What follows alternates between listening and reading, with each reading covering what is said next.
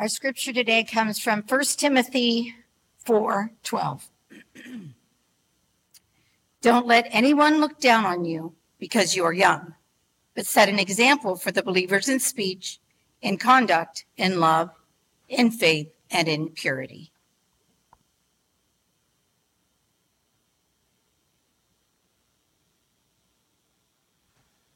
Well, good morning, church, and welcome to those online. Hello to you as well. Well, today I'm not preaching. Oh, I thought, I thought was going to get like a standing ovation. There you go. But it is my birthday, so Keith was kind enough to uh, say yes when I invited him to come and preach today. Not because it's my birthday, but today is actually Youth Sunday, and as you know, we have a, a youth program that's rebuilding. We got a lot of younger youth, but uh, it, uh, we have a number of years to have them share. And so I thought would be a really great thing to do this year is to invite Keith to speak and share a little bit about uh, the ministry experience that he's had and leading youth and uh, different things like that, that you could hear his heart. Of course, one of the things we did when we hired uh, Keith as our student ministries director is, of course, interview him. And he shared with us not only just uh, his lesson plans, but what I was so moved, and one of the reasons why I said, let's have Keith come on board was because of his heart. And as you see today, uh, he is a very, and I mean this in all the best ways, a very gentle man, uh, and he loves like Jesus. And I thought that was perfect for our youth, and especially where we're at. So, Keith Thirst, I'm going to ask you to come on up, and I'm going to pray for you if you would come.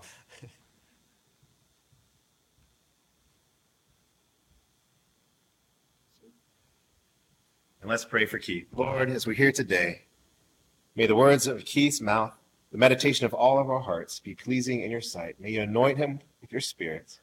But Lord, in sharing his stories and sharing your scripture, we may all be edified. We pray this in Jesus' name. Amen. Amen. Thanks.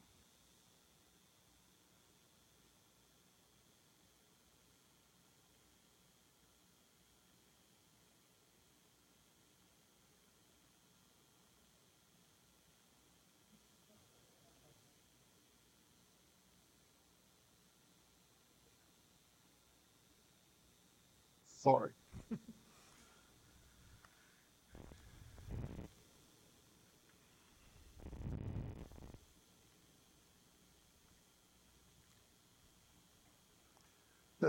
Thank you all so very much for coming today. This is a very special day. Um, congratulations to all those who have graduated and ready to take their next step. Um,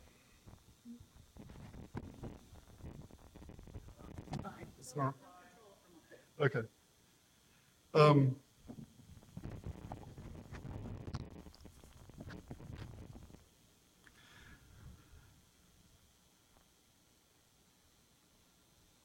I think it's safe to say for the church, from the church, that we're all very happy for all of you that's graduating or going on, and um, we're very happy for you. And it's um, really amazing how fast time goes. Um, it's hard to believe at times how fast it goes. I can think back to when I was this age and it was a long time ago, I admit that, but times have changed greatly since then. And what we have now is our youth is really under attack. Um, there's so many various drugs, copious amounts of various drugs that are available easily they have to worry about gang related shootings in areas that you wouldn't think. There's drive by shootings they have to worry about. There's just uh, even things off the internet where they do the various different viral challenges that can have adverse effects on their health. So there's a whole lot to deal with. Um, social media can be all, it can be fun and it can have a lot of interesting things on it, but it also has people that are lurking, seeking to prey on our youth, and cyberbullying can lead them to do things they wouldn't normally do. So it's very important that in this time of their life, that the church act as a refuge, a sanctuary for the youth, a place where they can come in, they can feel safe, and they can feel loved.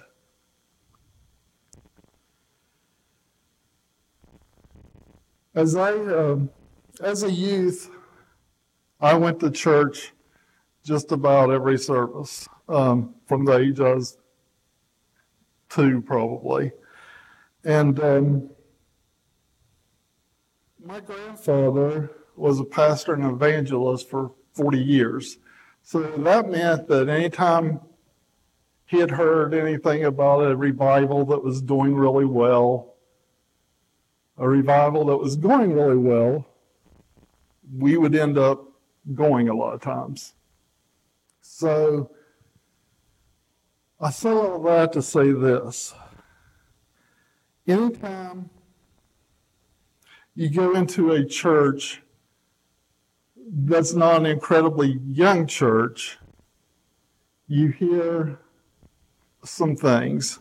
Um, one of the things that you hear is um,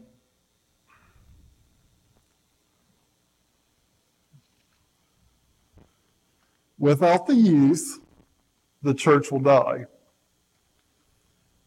And I completely agree with that because, you know, you have to have an infusion of youth. But there's something else that you also hear, something else that, all, that often accompanies this. And too often we hear the youth is the future of our church. Now, this statement, I understand the meaning of, and I understand the thought behind it. But I feel like it misses the mark because you might you might be like, well, why do you feel it misses the mark? It misses the mark because they are the here and the now. They are an active participant of the church, and it's to me, we have to encourage that and we have to make sure that they continue to be an active part of the church. We uh, have to prepare them to be leaders. We have to prepare them to take bigger roles. And we have to help them along the way. Um, life is funny because each day we get another day older. And I can think back when I was young, and I have a feeling that a lot of people were the same way. When I was young, I can remember thinking, oh, I wish I was older. I wish I was a little bit older so I could do this or this. Hmm. A little bit funny because now that I am a little bit older, I think and I'm like, oh, I wish I was a little bit younger so I could do this or this. It's funny how that works, isn't it? Um, as a young person, it's a time in our life where we make decisions. And these decisions can stay with us a lifetime. Both good and bad decisions, they can stay with us. Each day is precious, and we need to realize this. Um, it matters not whether you're 10 years old or whether you're 60 years old. God wants the best for us. And we need to want to serve Him and give God our absolute best. We're never too young to be used by God and to learn lifelong lessons. Now, one of the first things that I ever did as far as any type of uh, leadership type role was I started teaching Sunday school uh, to some kids, probably ages three to seven. And I myself was fairly young at this point. And um, I can remember we had um, six or seven kids. And the one child, Derek, was a very intelligent, inquisitive kid. And Derek came with his father um, every Sunday. And he was always so excited to tell his dad about the lesson and to tell his dad what he had learned and show his dad the craft we had worked on. And a lot of times we had, I would get for them, you know, some little tiny craft for them to do that would be some quick little thing. And I'd always have a coloring sheet for them that was applicable to the lesson. Well, this particular day, I'm doing a lesson doubting Thomas. And immediately, Derek gets to where he does not like doubting Thomas. He's just adamant. I mean, he was always a really good kid that always listened and was very respectful and wouldn't interrupt. But I mean, he was just adamant that he did not like Thomas and he did not like the doubt. And he was just, and it was really cute and funny how he was reacting to this. So when the lesson's over, I had noticed that Derek hand colored his coloring sheet, which was first time he had ever done this. And I said to him, I was like, Derek, don't you want to take your coloring sheet and color it? No, I don't like Thomas. I was like, okay. So we went on we were cleaning up, we got finished, time to go. Derek leaves Thomas on the table, which he always was taking stuff to show his dad. It's like, Derek, don't you want to take your coloring sheet to dad and you can color it later? No, I don't like Thomas. So I, you know, well, a few years later, I'm teaching the youth. And Derek is, uh, he comes into the youth class. And it was one of the first times he had been into the youth. And uh, he told me, he's like, you know, and of course, this was only a handful of years later, but still, he came in, he's like, you know, I still haven't forgot old Thomas, and I still like him. and I just thought, you know, something that we teach at an age, you know, where a child's four or five, it can stick with them for their life. And that means that's something that's extremely important. Um, it's just uh, one of those things where definite life lesson that is um, something that we need to make sure that we are there for the youth to do the, these type of things for them. We are often called, we are called to not only hear the word of God, but also to actively apply and implement it into our daily actions as James 1:22 instructs us. Our youth is a very important time because it's a time that so many decisions are made. Every life has a uniqueness to it.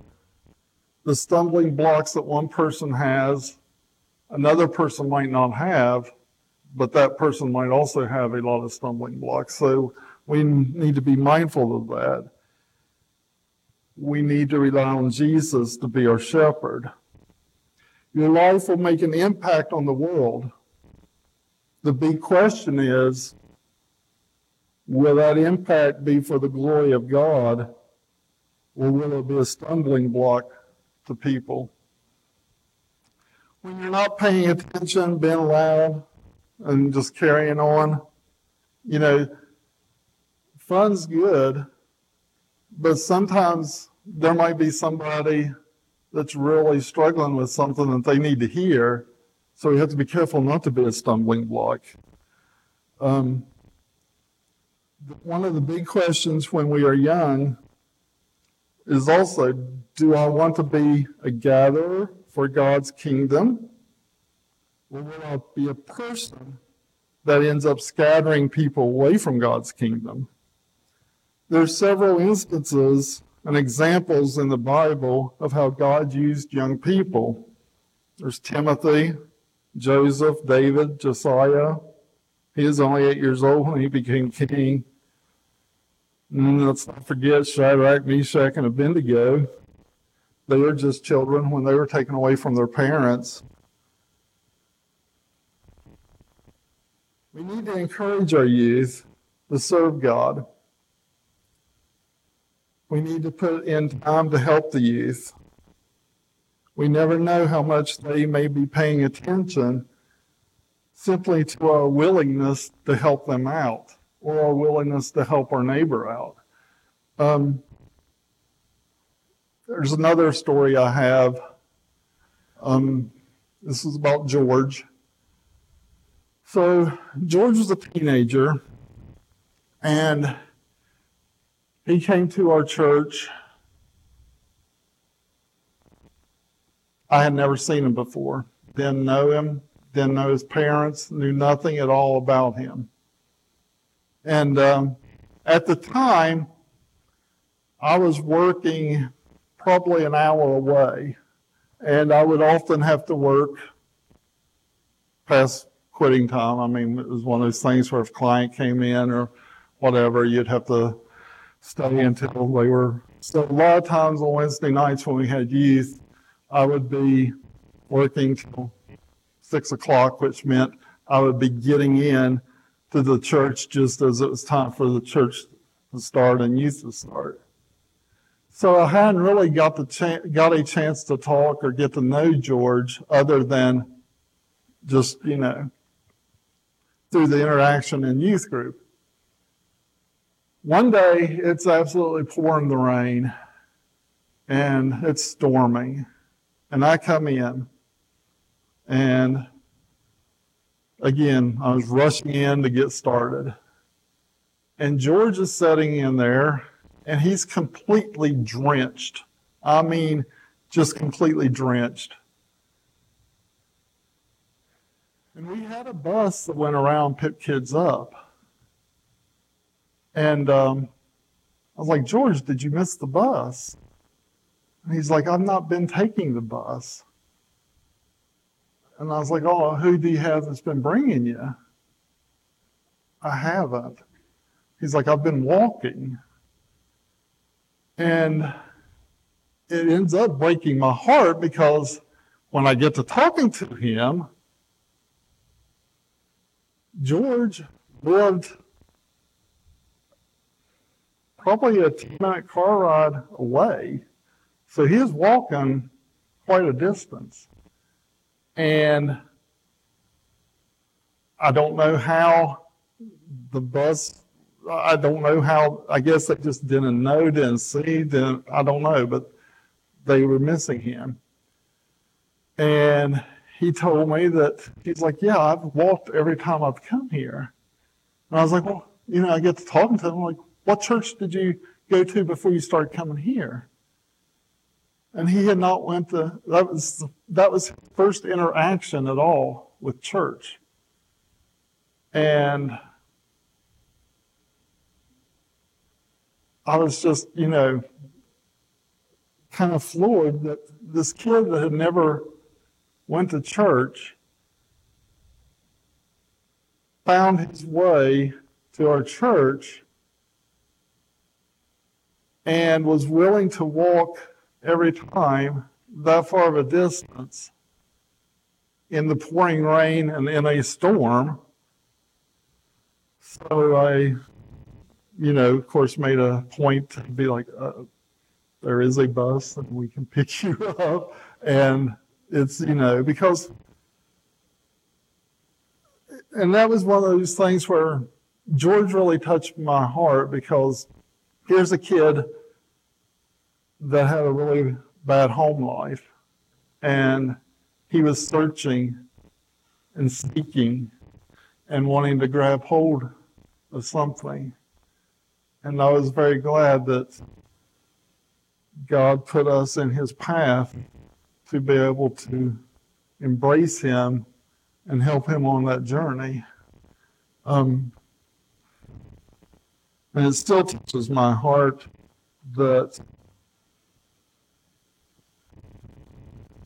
that was the case. Um, again, I'll read, I'm going to read the verse again. Let no man despise thy youth, but be thou an example of the believers in word, in conversation, in charity, in spirit, in faith, and in purity. Now, Paul is speaking to Timothy at this point, and he is giving him instructions on being a pastor at the church. Timothy was considered young. And Paul is saying to Timothy, don't let someone use your age against you. Let no, let no man tell you you're too young. Paul says, don't argue with them, as many your age might be inclined to do. But instead, be an example before them. Silence your critics by your conduct. By following Paul's six steps, you'll be able to silence those that look at young people as not capable of now. Now, if Timothy is to be an example to his congregation, who will be an example to Timothy? Paul? No. Paul's considered an old man at this point, so he may not be able to be the example that Timothy needs. So, who then? Who will be Timothy's example? The answer is the same for each and every one of us that's here today our Lord and Savior Jesus Christ. This brings me to a part of the Bible that I really enjoy. It's from the book of Luke, Luke 2 41 through 50. And it details Jesus at the age of 12. It tells of how Jesus and his family they've gone to Jerusalem. They've gone there for the festival festival of the Passover. Now, once the festival is over, they leave. Jesus stayed behind unbeknownst to them. They left Jesus at the temple. They left Jesus. Now, I've known parents that got really busy and maybe sometimes forget things but they left Jesus. Now, sometimes I'm not talking about this church in particular, I'm talking about churches all over the country, all over the world. Sometimes on Sunday mornings, we leave Jesus at the church because we might start grumbling and complaining before we even finish our lunch. Just think about that for a second. You maybe you go to work on Monday and things really go awry. We don't even have Jesus in our back pocket. We've just completely left him at church. Eventually, Joseph and Mary realize Jesus is no longer with the group. Where's Jesus, they say? Well, Jesus is back at the temple, astonishing the scholars and the learned men that are there. They're amazed at his questions and his grasp and understanding of things. He is humbly listening and asking questions. Three days later, three days, Joseph and Mary find him. And they, you know, paraphrasing, they're like, What are you doing? And he's like, I'm about my father's business. And without a doubt, he is talking about his heavenly father. You know, God didn't call us to do battle with Goliath every single day, but he did call us to follow him every day. When we follow him every day, he will take care of the rest. He can't show off his power unless we surrender and follow him. If you're not already following him, I hope you will. I, I hope you will. Um, will you make the decision to be about your father's business? At this point, I'll turn it back over to Pastor Jonathan